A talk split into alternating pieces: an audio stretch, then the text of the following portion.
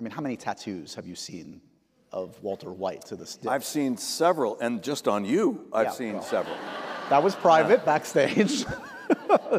Prepare your ears, humans. Happy, Sad, Confused begins now. Today on Happy, Sad, Confused, I'm Josh Horowitz, and we're live at the ninety-second Street Y with Mister Bryan Cranston. Welcome, everybody. Um, thank you guys so much for coming out uh, in New York tonight. Thanks for watching online. Thanks for watching in the distant past, now on YouTube. However, however you're consuming this, I appreciate you guys, and I appreciate our guest tonight. He's a first-time guest on the podcast. Uh, he's finally come to his senses. Um, this might actually help his career finally, because he needs all the help, obviously. Let's, let me rattle off some stats, because he's a big baseball fan, so he probably appreciates this kind of thing. Uh, six Emmys, five Screen Actors Guild Awards, two Tonys, one truly impressive mustache, a second collaboration with the one and only Mister Wes Anderson. As you just saw, Asteroid City is the new film. It is fantastic. Please give a warm ninety-second Street Y welcome for Mister Bryan Cranston.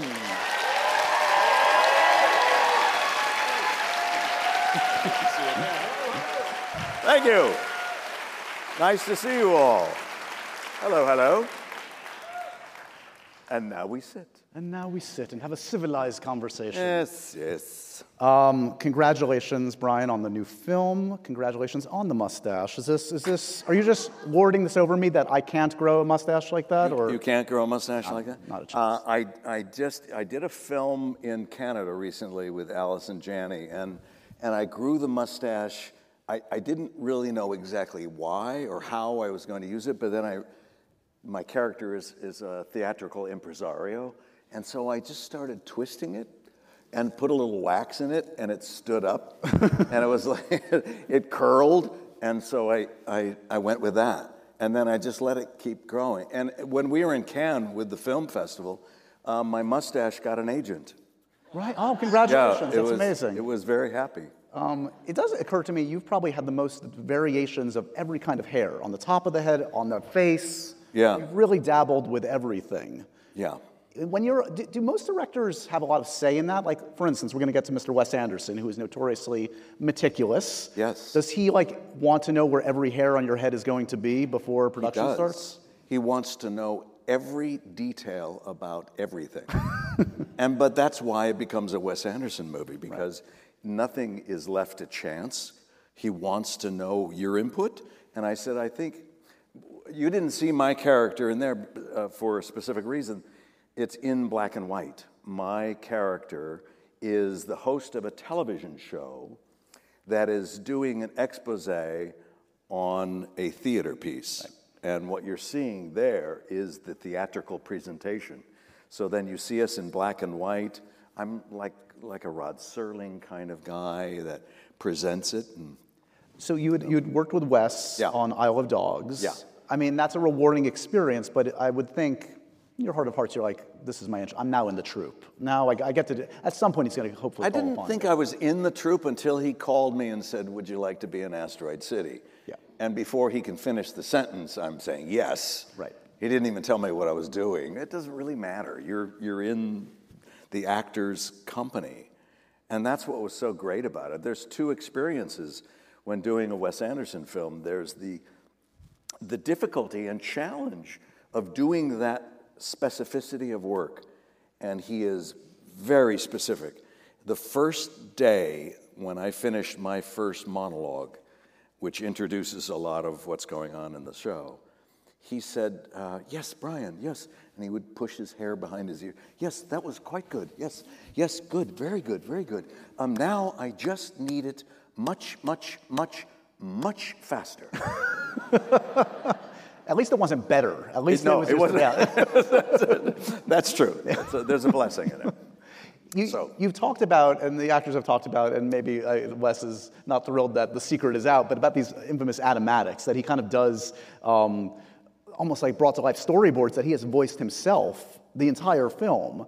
Yeah. Um, and that must present something very interesting, because, like, okay, you see the film. Not only do you have the script, but you kind of see a version of the film, but you also see, like, the kind of performances he's looking for. Do you then find yes. yourself emulating what he is doing with the character? Exactly right. When you... when you do a Wes Anderson film, it, you have to um, look at your approach to the work in reverse order.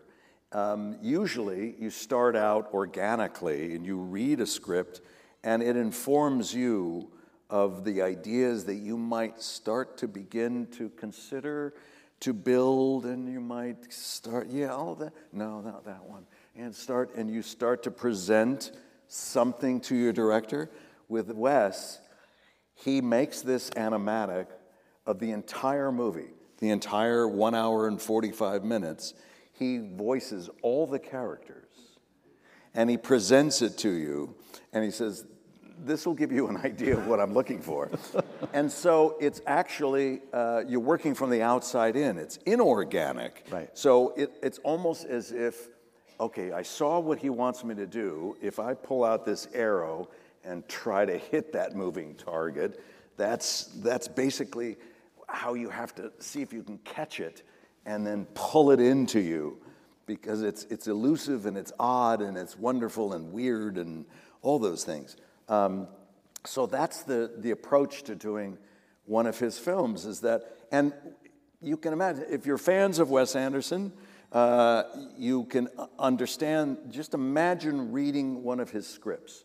It is dense. It is so specific on every little detail, both physical, oral, and and music-wise, and think. And you're you often have to go back and go, wait, who said that? And what's?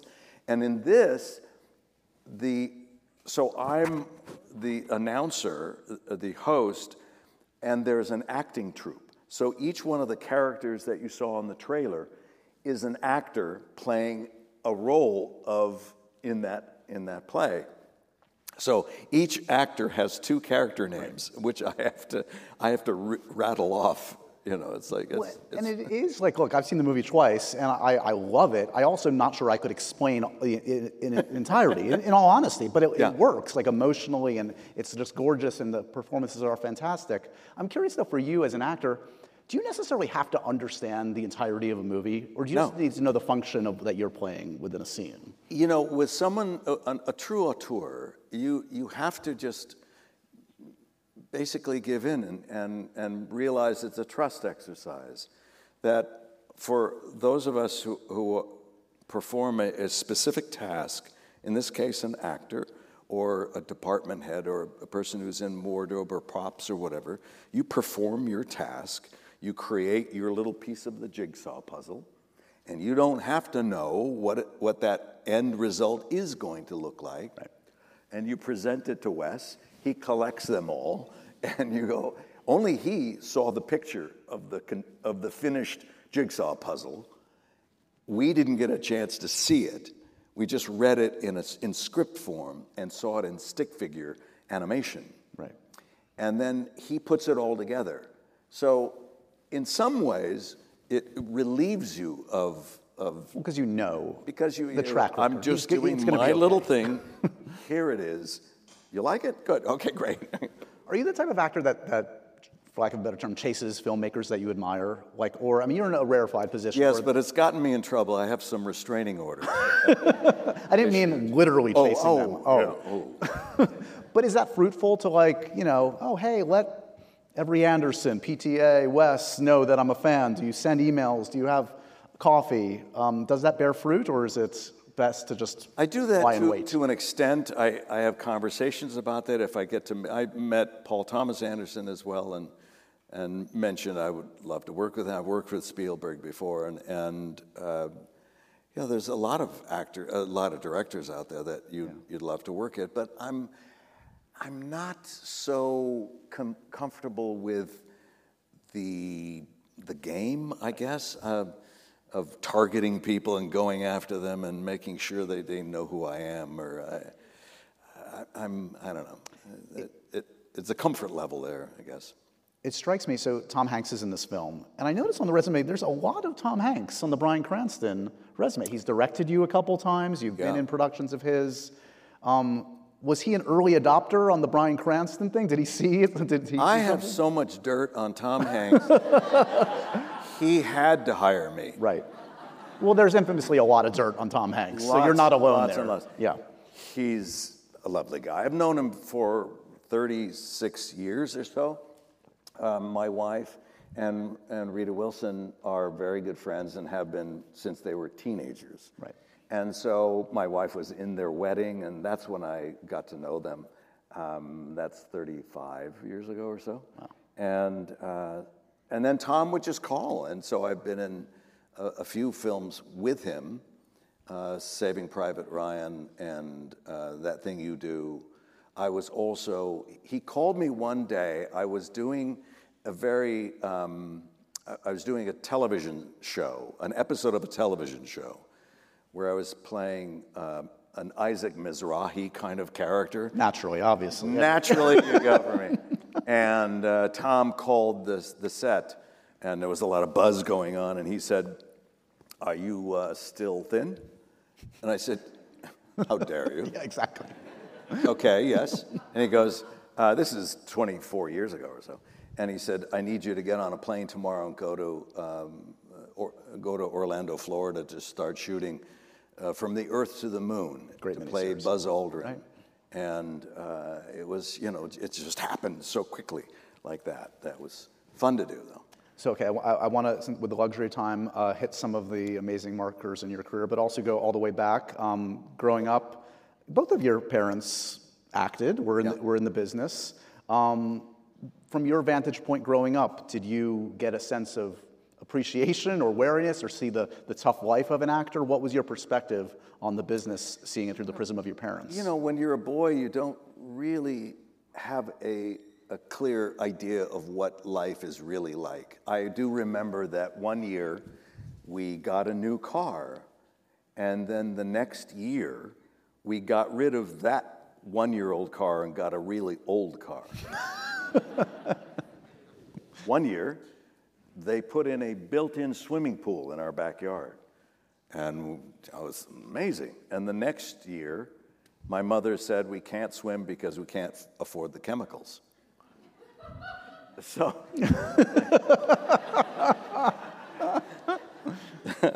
And it was that... I don't think at the time I was able to really understand that, only in retrospect, what that meant and the hardship that they, they went through as a couple live, trying to live life as, as yeah. journeyman actors, you know, and it was really hard. Did they meet on a T V show? They met on a T V show uh, called Life with Elizabeth. With Betty White With series? Betty White, Betty White series, and they were playing husband and wife uh, of, of, of Betty. And uh, yeah, and I have a picture of them as husband and wife. I even have a video of them. Can you imagine? In nineteen fifty-two, I saw my parents, who were still in their twenties at the time. Their voices were much higher. Their energy was completely different. Their posture was firm, and they were young. And it's funny how we forget that our parents were once young. Yeah. And I got to see that firsthand. It blows my mind to see that, yeah. And, and really. You've talked openly about, you know, the difficulties with your dad, who was out of your life for a period of time. Yeah. Is this true? I mean, I, I feel like I was reading the I M D B incorrectly. Did he then later direct you in he a did. Yeah, film? He, yeah, he was always working. Um, and my brother and I reacquainted with him after, well, I hadn't seen my father for about eleven years. And I got back to, uh, in touch with him when I was twenty-two. And... Uh, said I was interested in being an actor, and he was grateful to see us again. Uh, I don't know that if we didn't reach out to him, if he would have contacted us, though. So it's it's it's kind of interesting how you reflect on disappointments. Yeah. And I the the when I look back on my parents now, I, I just the overwhelming, unfortunate emotion is sadness. I just think, mm, they really they really wasted a great portion of their lives. Right. You were talking about so the uh, frozen in amber or, or celluloid um, images of them as as, as young actors. Um, there's a lot of tape on you on the internet. I went down a ra- YouTube rabbit hole. Is there? To, I mean, if you want to see some Baywatch clips, some Airwolf clips. You could spend a whole afternoon with this man. Uh, you don't want to do that. But you were a staple. You were like guest star of the week, seemingly. Yeah, I worked often. for the eighties and so, into some of the nineties too. Um, did you some of the worst television ever produced? Well, how dare you say that about Baywatch? Um, no, but like, did, were you? Did you have a type? Were you typecast in those days? Were you a jack of all trades, or what were you? What was your identity? Yeah, I think I think you know. I think the Baywatch character was like drunken boat captain. You know, or something. Hey, they're worse. That was my name. Yeah, I mean. um, you know, when when you first start out, you I tell young actors this all the time. Accept every job. Yeah. Don't look at the quality of it. Accept every job and do do the best you can. The hardest work that an actor will ever have to do, as far as being proud of your work, is on poorly written material. The easiest, and it's not easy, but the easiest approach is when the material is so good that you just naturally fall into it and you know exactly the guideposts of where you go and what you're supposed to do. And it's like, oh my God, Breaking Bad was like that. Right. So when you look back at like the eighties and nineties, what happened? They've seen Breaking Bad. That's crazy. That's we'll get to that. I'm thrilled to tell you guys about our sponsor this week on Happy, Sad, Confused. It's HelloFresh. You know HelloFresh. With HelloFresh, you get farm-fresh, pre-portioned ingredients and seasonal recipes delivered right to your doorstep. You can skip the trips to the grocery store and count on HelloFresh to make home cooking easy, fun, and affordable. That's why it's, of course, America's number one meal kit. HelloFresh is more convenient than grocery shopping, but did you know it's also cheaper? It's also twenty-five percent less expensive than takeout, and that is huge for me because I spend way too much eating out and spending money on takeout. Plus, it's your recipe for success. From foolproof instructions to high-quality proteins and veggies, HelloFresh brings out your inner chef with every tasty, easy-to-prepare meal. Guys, we recently, this is this is a standout meal. We had some beef flautas. I have never made a flauta in my life. So if I can do it, if we can do it, and it's delicious and the price is right, what are you doing? HelloFresh is there for you. This summer, spend less time meal planning and prepping with HelloFresh's pre-portioned ingredients that make it easy to get cooking quick.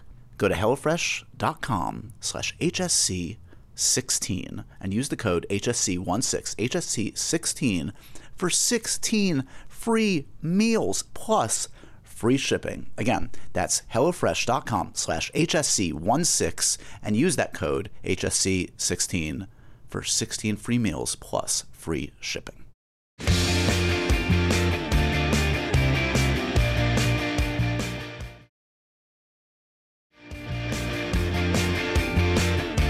Before Malcolm, which goes then into Breaking Bad, you were you're a jobbing actor. Were you happy? Like you were making a living, seemingly. Like, okay, so parents are always teaching you um, about life.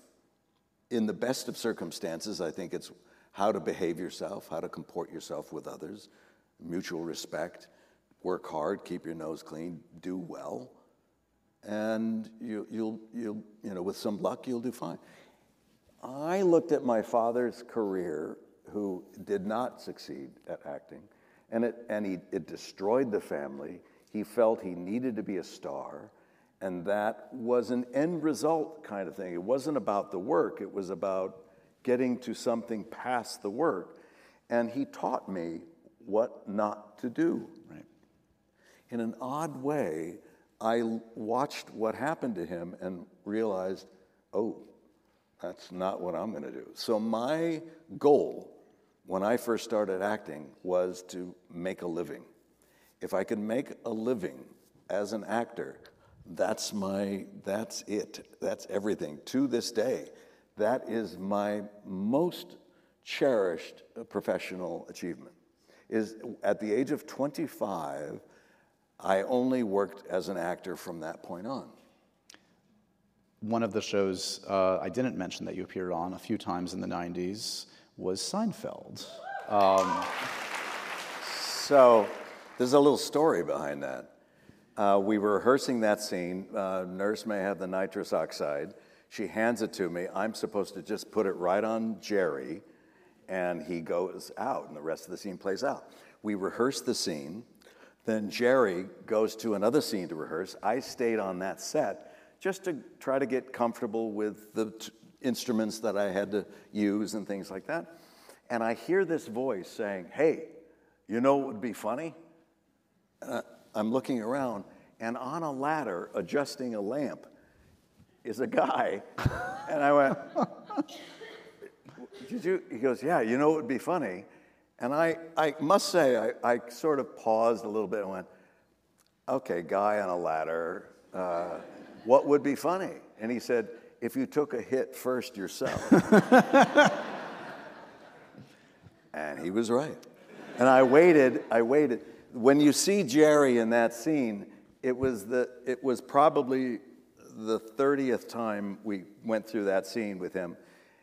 Uh, Larry David was chastising him the entire way, because the first time I said, uh, may I have it, you know, and I took a hit, he bent over laughing, and I looked to Larry, and the audience cracked up, and Larry said, keep it, we're going to keep it, we're going to keep it, Jerry, Jerry, stop laughing, Jerry, stop laughing, Jerry, shut up, do it again, do it again, do it again.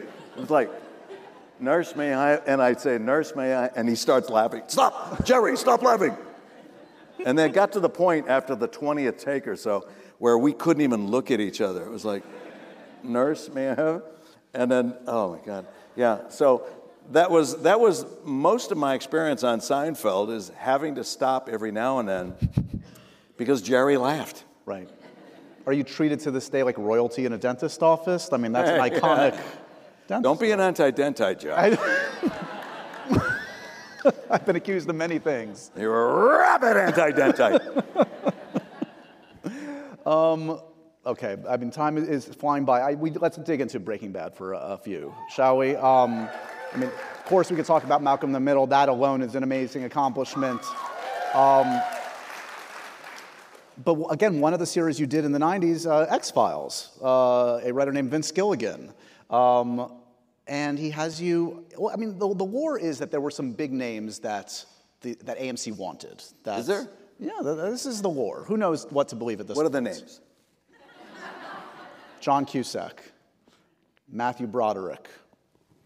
In the vein, uh, I think, uh, in your kind of like uh, vein, I think is Steve Zahn was somebody that was mentioned. Were you aware of you being in contention with other folks, of what the, the background well, I, was? I, I, I A thought. I mean, growing up as an actor, you know you're you're always auditioning, and you know there's other people on that right. sign-in list.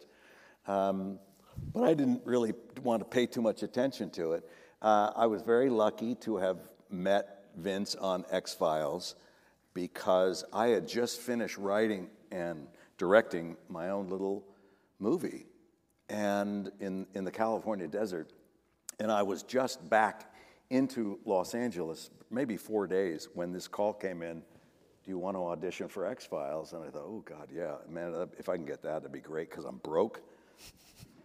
So uh, I did get it, and um, he liked what it was. He wrote this character in on X-Files that was despicable, an, a, a, an ugly, venomous person, filled with anger and hate. And yet he wanted the audience to still care for him from a basic human standpoint. And that was the seed of Walter White, is that we, he knew he wanted to turn that character, as he says, from Mister Chips to Scarface. Right. And, and in order to do that, he needed someone who felt he could still carry empathy with him as he's making this ugly turn. And and it it, it was it, he's brilliant. I mean, that's that's Vince Gilligan. Well, it is. I mean, from the pilot, the pilot is genius, and it's one thing to make a great pilot. Many people have made great pilots, but to sustain it through sixty-two yeah. hours and through a finale that's one of the all-time greats, it's oh, an astounding yeah. achievement. Um, Thank you.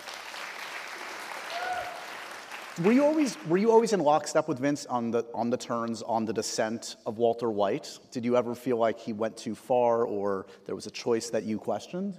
No, no, I just wanted to make sure that it was not just a, that it was an egotistical change as well, that we allowed the character to, to embrace his ego and have his chest pumped out. So when, when he was Walter White, I, I actually thought of my dad a lot in his rounded shoulders, his age. And Walter felt like he was much older than he really was. He was fifty, but he felt like he was seventy. You know, he, he was kind of a little chubby and, and, and soft, and he had this, what I called an impudent mustache. I wanted a mustache that you look at it and you go, either grow it out or shave it. And so the way to do that, if any of you guys, or women, want uh, to find out how to get an impudent mustache, is you thin it out so that you can see the skin underneath it. And never, ever let it grow past the creases of the, of the mouth. So it, that this becomes too, you know, it's, it's kind of nasty. Uh, but, but if you want that impudent mustache, you thin it out completely, and then make sure you cut it off right there.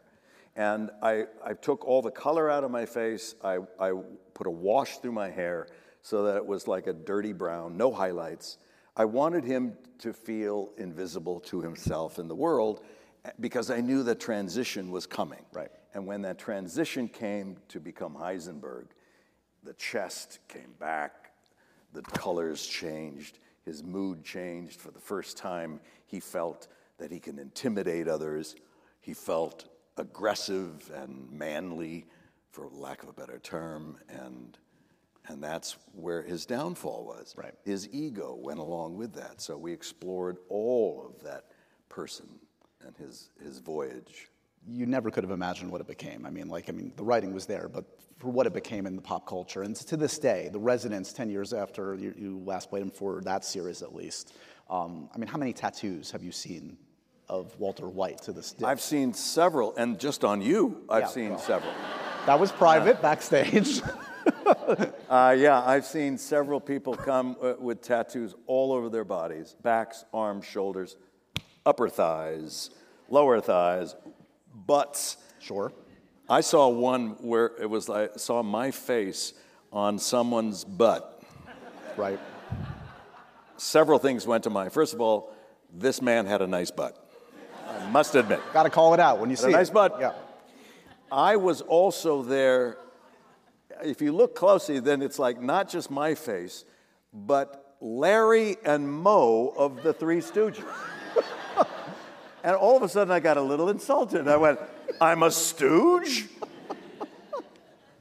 A man of infinite taste. I don't know. Um, It became such a thing that people at Comic-Con were dressing as Walter White, including this man himself. Can we see the photo of Bryan Cranston as Walter White at Comic-Con? Oh, photo yeah. Um, so you decided to go incognito on the convention floor. A, a very talented artist made this uh, this plastic or rubber uh, face, and and so I thought, well, this is the only chance I can get to put that on because other people are in costume, so I put it on and I walked the floor. But I couldn't use my own voice um, because it's fairly recognizable now. And so I went up higher like that, and I said, oh, I'm just a fan. I sound like Michael Jackson a little bit. I, I'm a lover, not a fighter. Um, right. Yeah. So it's kind of spooky. Isn't it is kind of spooky. Let's take it off the screen before we all get it. Um, This is going to get a little intense, a little trigger warning, because the scene we're going to play from Breaking Bad is, is a really intense one. This is from season two, uh, Jane's death. Oh. Um, and this is, so yeah. So oh, don't you, do that. Yeah, if you, if you need to take a minute or whatever, you know, you understand. But this is a this is a, a very powerful scene. I know you've talked about connecting with that scene through thinking about your own daughter. Yeah. Um, did that happen prior to doing the scene? Does that happen in the moment? No, I, I often, um, on intense or emotional scenes, I often write uh, out um, the possibilities of what could happen, uh, just so that I process it and put out, put it out there, so I write it down. Um, and in this case, it was like, as we saw, the, the conflict of humanity and pragmatism and and control, and all those things are rushing through him. The first impulse was human. When he heard her choking, he was like, oh my God, help her. by the time he goes around to the bed, wh- wait a minute, don't, don't do it. Now that time sets in. If I let her die, then my partner won't be influenced by her anymore, and maybe he'll live because she got him on heroin. Right. Um, she's a bad influence, clearly, and it's also, she's im- impeding our process and our progress in, in our enterprise. Um, so all these things I'm going through, and I'm writing all these things, why I should save her, why I should let her go, and one of them was, I should save her. She's she could she's young enough to be my own daughter, and um, and while Kristen Ritter was going through that, and off screen, choking on her own vomit, I for an instant, her face went away, and I saw the face of my own daughter, choking to death, and that's when it's like, ooh, and it, you have to process yourself through it. Because I do believe that the body doesn't know what you've manufactured and what came naturally. Right. I I I put that in the universe to hap to possibly happen, and it happened. Um, and that's what the the emotional risk that actors go through is you you have to put yourself in that vulnerability, because when you do, really wonderful things can happen. And vulnerability is the key component to drawing empathy from an audience. And so at that moment, when they can see that I'm I'm torn up about this, and yet I'm battling internally, and then the final moment I thought was, get over it. You know, and we it's we're starting to see Walter White change, harden. We're starting to see him become more of a of a of a domineering force, right. and and that was those steps toward that. It's all there. It's well, all on your. You know face. What else was interesting? Yeah. Is that this was ep- season two, episode yeah. ten or twelve, I think. Yeah, like yeah, yeah, yeah. Um, Vince Gilligan first wrote that I see her and I'm so angry at her that. I push her on her back so that she would choke to death. And the network went, no, it's too soon. Right. And and Vince, to his credit, listened and said, and maybe it is too soon. So we talked about it, and he came up with another scenario. Uh, and this one I thought was the best because it was indirect. Yes, my jostling of Jesse forced her, uh, but I didn't notice what happened to her. Right. I was focused on Jesse, and that movement jostled her back on her back. And so I'm indirectly responsible for it.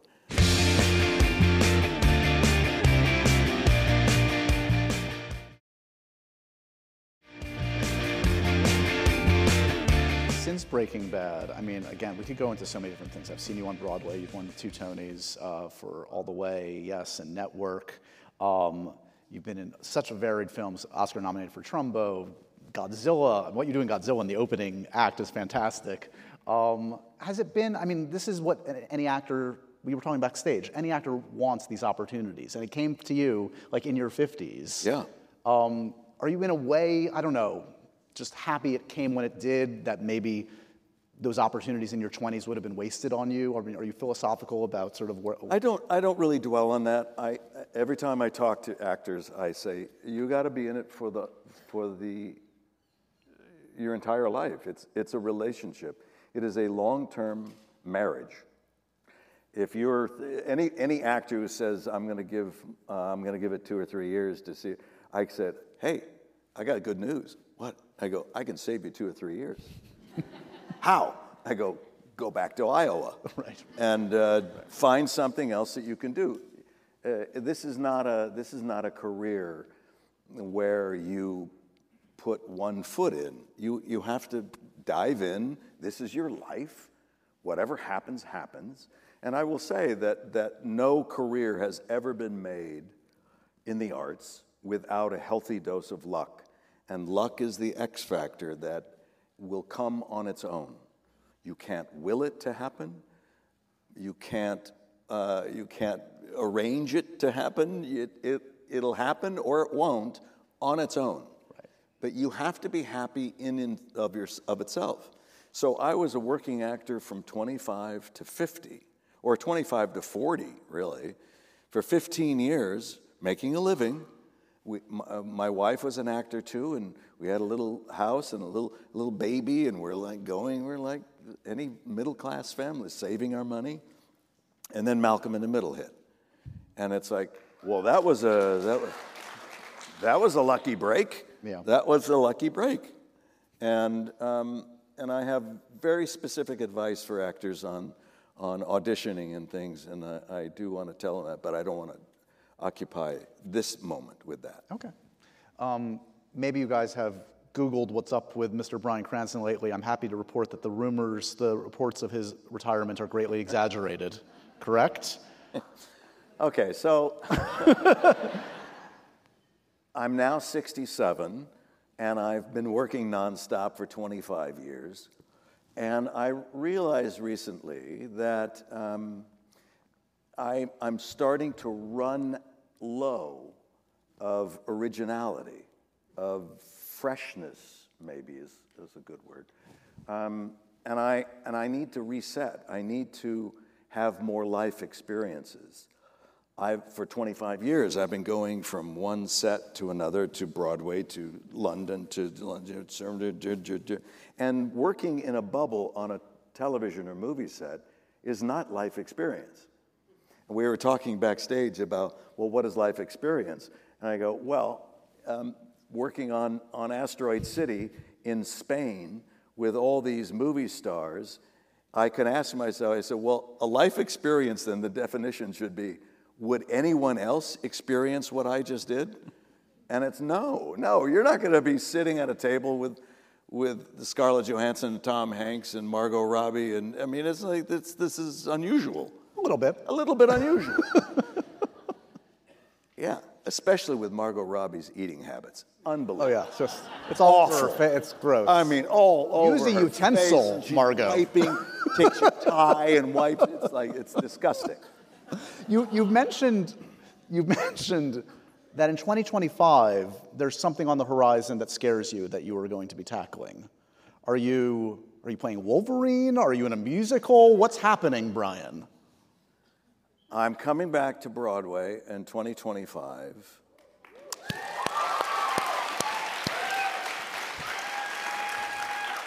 And part, part of what I was saying is that I have to step into something else. I have to step into, step out of my, my wheelhouse. Things that, I, you know, the troubled, angst-ridden character actor. You know, it's like that guy who could, who weeps. Uh, I, I, I've done that guy. I know that guy. Okay, so I don't want to play that guy right now. I want to play a character, and I want to be in a situation that, quite frankly, scares me. So I'm, I'm, I, I, I don't think I'm not allowed to mention the, the name, but I'm going to do a musical. I'm going, I'm going to do it very badly. No, uh, I don't know. I uh, I don't know how. I honestly don't know how it'll come off, but it, it's dangerous and it scares me, and that's a, an indicator for me that that I'm. Oh, I need to touch the flame.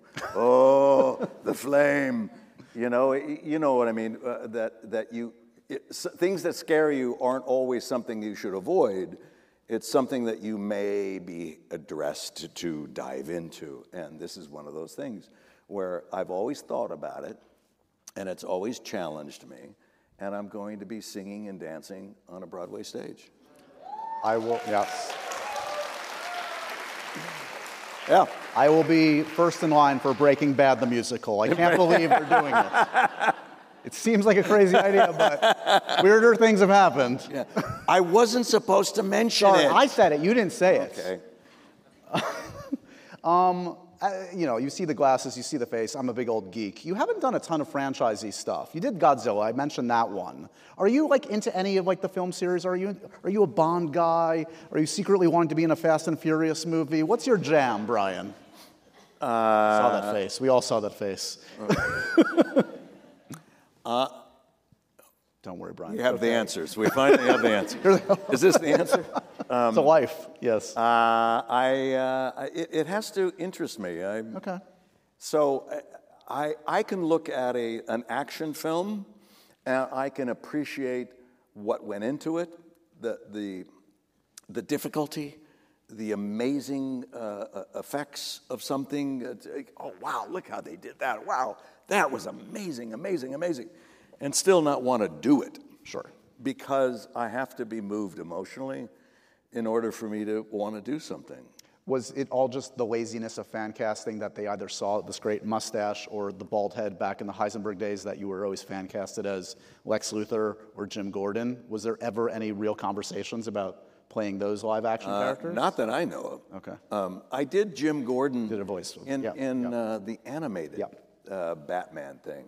Yeah. Okay. And, and that was fun. But they but, wasted the mustache. I mean, you have the I mustache. I think you know. I think it was. I think you're right. I think it was like lazy casting. Yeah. There should be at like lazy casting dot com. And I was like, what is? It's because I had a bald head. Ah, Lex Luthor. It's like, come on. Let's think about this a little bit. Uh, we have some questions from our lovely audience. Sure. From James, uh, I think it's James, my eyesight's going. If you could play any other role in one of your previous films, T V, theater productions, which would it be and why? Any of the other roles in something I've done? Yeah, you want to be Jesse Pinkman, you want to be, you know, what do you want to play? Ah, wow. Um, I gotta say, I, I was able to pick the plums. uh, I don't know that I would okay. want to do. I really would love to answer that question, but I can't think of. Uh, That's okay. We can come. Maybe back it'll to come, it. Bit, yeah. come, come to me. Um, maybe someone would have an idea. Yeah. Feel free to scream. It. No, don't do that, please. um, How long did you consider before accepting the role of Walter White after reading the script? Is that even a consideration, or is it? Okay, first of all, I I wasn't offered it. Okay, there's um, that. I went in to talk to Vince Gilligan, and, and um, it was a twenty-minute meeting, and I knew that I had to I had to really lift my leg on him.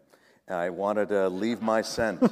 I wanted him to think. This is metaphorical, correct? This is no, this okay. is literal. Wow. Uh, the stories are true. Stories are true. and.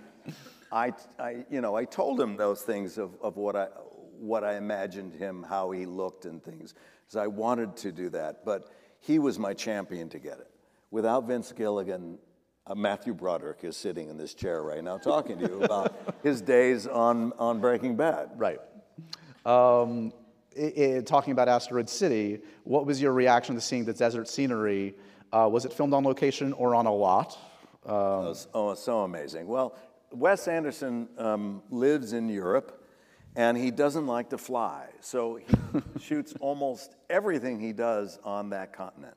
And uh, we shot the California desert, where this story takes place, in a farmland in Spain, uh, in a little city called Chinchón, which is about an hour south of Madrid, and it was a watermelon farm, a watermelon patch, and they just leased the entire acres and acres and acres, and they built Asteroid City. I have um, on my own pictures of walking around. It's insane. There's forced perspective. So when you look at it, it looks like it goes for miles and miles and miles, but it doesn't. Those cactus that you see actually just get smaller as you walk, and they come down to about this size, and it, you, you can actually walk from one end to the mountains in about four minutes, and and it's just it's just amazing what he's done. The the attention to detail in a three hundred sixty degree avenue. It's just insane the way it is. I mean, it's beautiful. What surprised you most about Asteroid City upon seeing it as a finished film? I mean, you'd, you'd seen the animatics, you'd been there, but yeah, seeing the final. I think what was so charming about it is that I didn't realize that Wes is Wes is such a sweet, kind human being. Uh, that's why everybody wants to work with him, not just because of his ability to tell a story, but if he was a if he was an arrogant, horrible person, there'd be a lot of defectors, including right. me. Right. Um, so, but he's such a lovely guy, and you you you want to work with him. What what what I was amazed about Asteroid City is that It is a, a movie about a television show that is doing an exposé on a theater piece. It's his, it's, it's an homage to performance art. He loves and adores and respects actors. And I think it was his homage to that. Plus, there, what else I, I love in it, there is, there are existential questions. Is there life on other planets? Literally, are there aliens? Two, questions of, more, of a more pragmatic sense, and that's life. And some of the questions we will have answered over the course of our lifetime, and many we won't. Many questions we have, we will never know the answer to, and that's life. And one of the characters, Adrian Brody, plays the director of the play in this, and um, Jason Schwartzman comes to him and says, I just don't understand. I don't understand why my character did this. I don't get it. I don't understand it. And he says, you don't need to understand everything. Just keep putting your story ahead of you. Keep moving. And it was like, oh, yeah. That's really life itself, isn't it? We don't always understand what or why something is happening to us. Just keep moving forward. Yep. Keep telling your story. Keep trying to be respectful and, you know, spread some love. You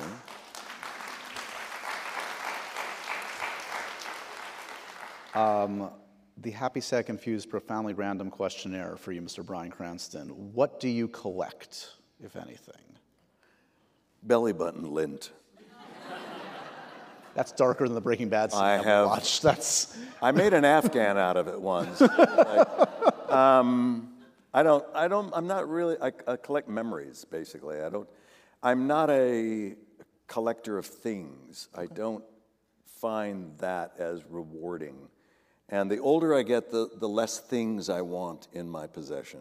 It feels more like ballast, and I want to start, keep shedding that less and less and less.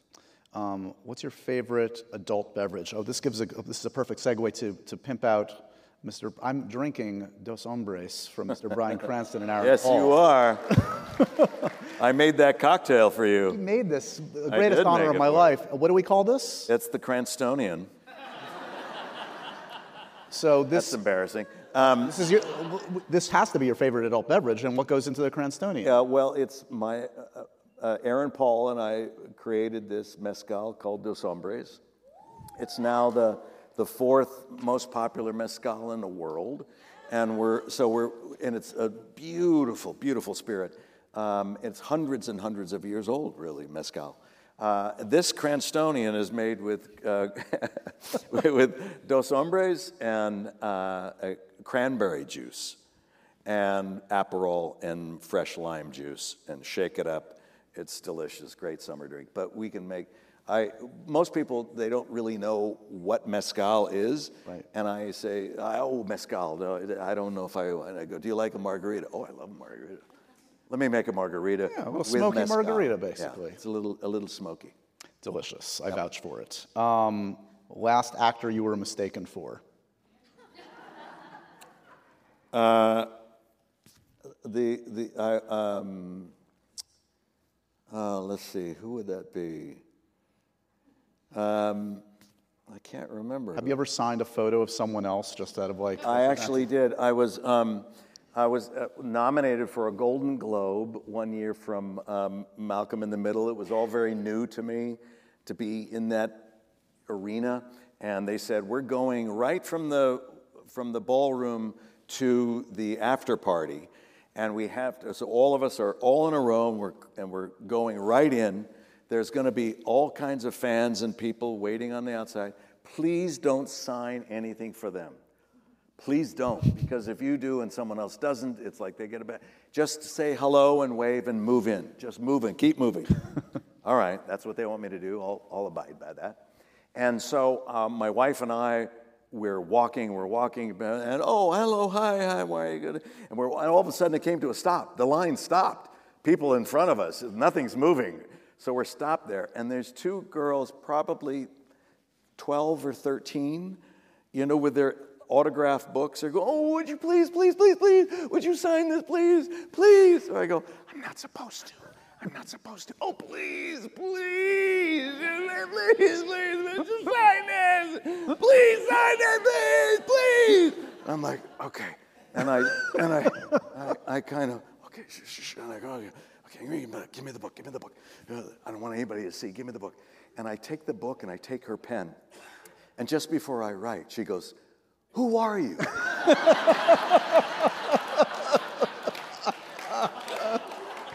Tom Cruise. Yeah. Uh,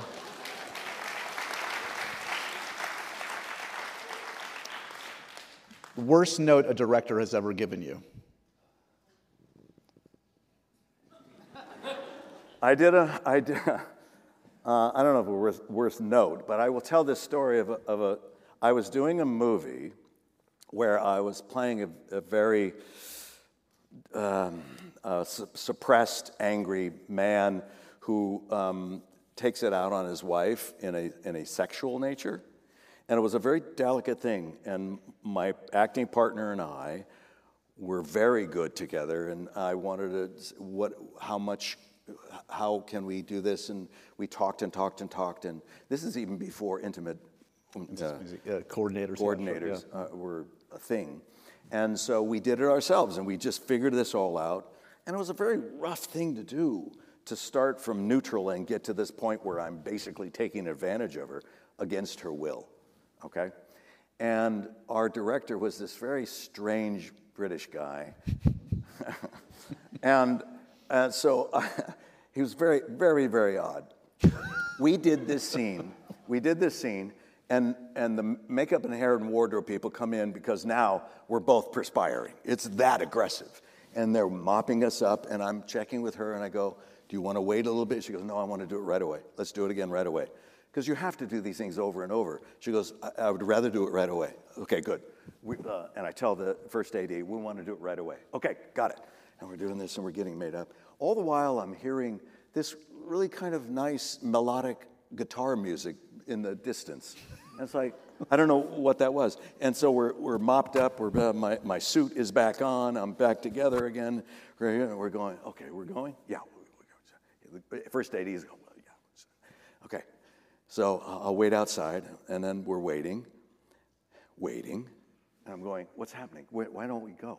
And I said, he said, he's, um, he, he's in the other room still, the director. And I go, what, what's happening? We, we want to go. This is a very serious scene. So, well, he's in the other room. I went into the other room. He's playing the guitar. He's like, and I go, what are you doing? And I, so uh, that was the worst direction I ever got. Yeah, no, I'll accept that. Uh, finally, in the spirit of Happy, Sad, Confused, an actor that makes you happy, you see them on screen, you're in your happy place. You know you're in for a good time. Uh, Tom Hanks, I think yeah. he, he makes me happy. Okay. Movie that makes you sad? Ooh. Movie that makes me sad. Um, have you thought one? You've thought of one? Can I borrow one? Green Mile. It's a lot. Well, Space Jam, Schindler's List. We got a wide variety of things to choose from. We're going to talk to the Space Jam gentleman later. I'm not know, sure. Space, Space Jam. It's like, it was sad. um, Finding Nemo. Finding Nemo. I, I can't. I That's okay. What about food that makes you confused? What food? food you see that, it on the menu. You see it presented to you. I don't get it. Okay. Fish, fish tacos, you said? Fish tacos are delicious. I love fish tacos. What? Confusing? What's confusing to you, sir? I think, um, you know, when, when they use, um, like, offal and, and anything that has to do with organs, brains, right. things like that, I'm, I'm kind of... Sweetbreads and all. Sweetbreads yeah. and, yeah, I, I'm kind of confused at some, why someone would want to cut a, open a... a, a Of animal's liver and no. soak that up and put it. Yeah, yeah, that, that's kind of confusing to me. Yeah. Well, we found a great way to end it, end the conversation. it's, it's my fault, not yours. No, it's not. um, I can't express to you enough how much I admire your work and how, obviously, a wise, decent gentleman and one of our truly finest actors. Uh, everybody should check out Asteroid City. Um, it's another fantastic Wes Anderson enterprise, and this man is exceptional in it, as always. I vouch for it. Dos Hombres and this man's integrity. Take a rest, but not too long a rest. I'll take a rest. Okay. uh, Bryan Cranston, everybody, give it up. Thank you. Thank you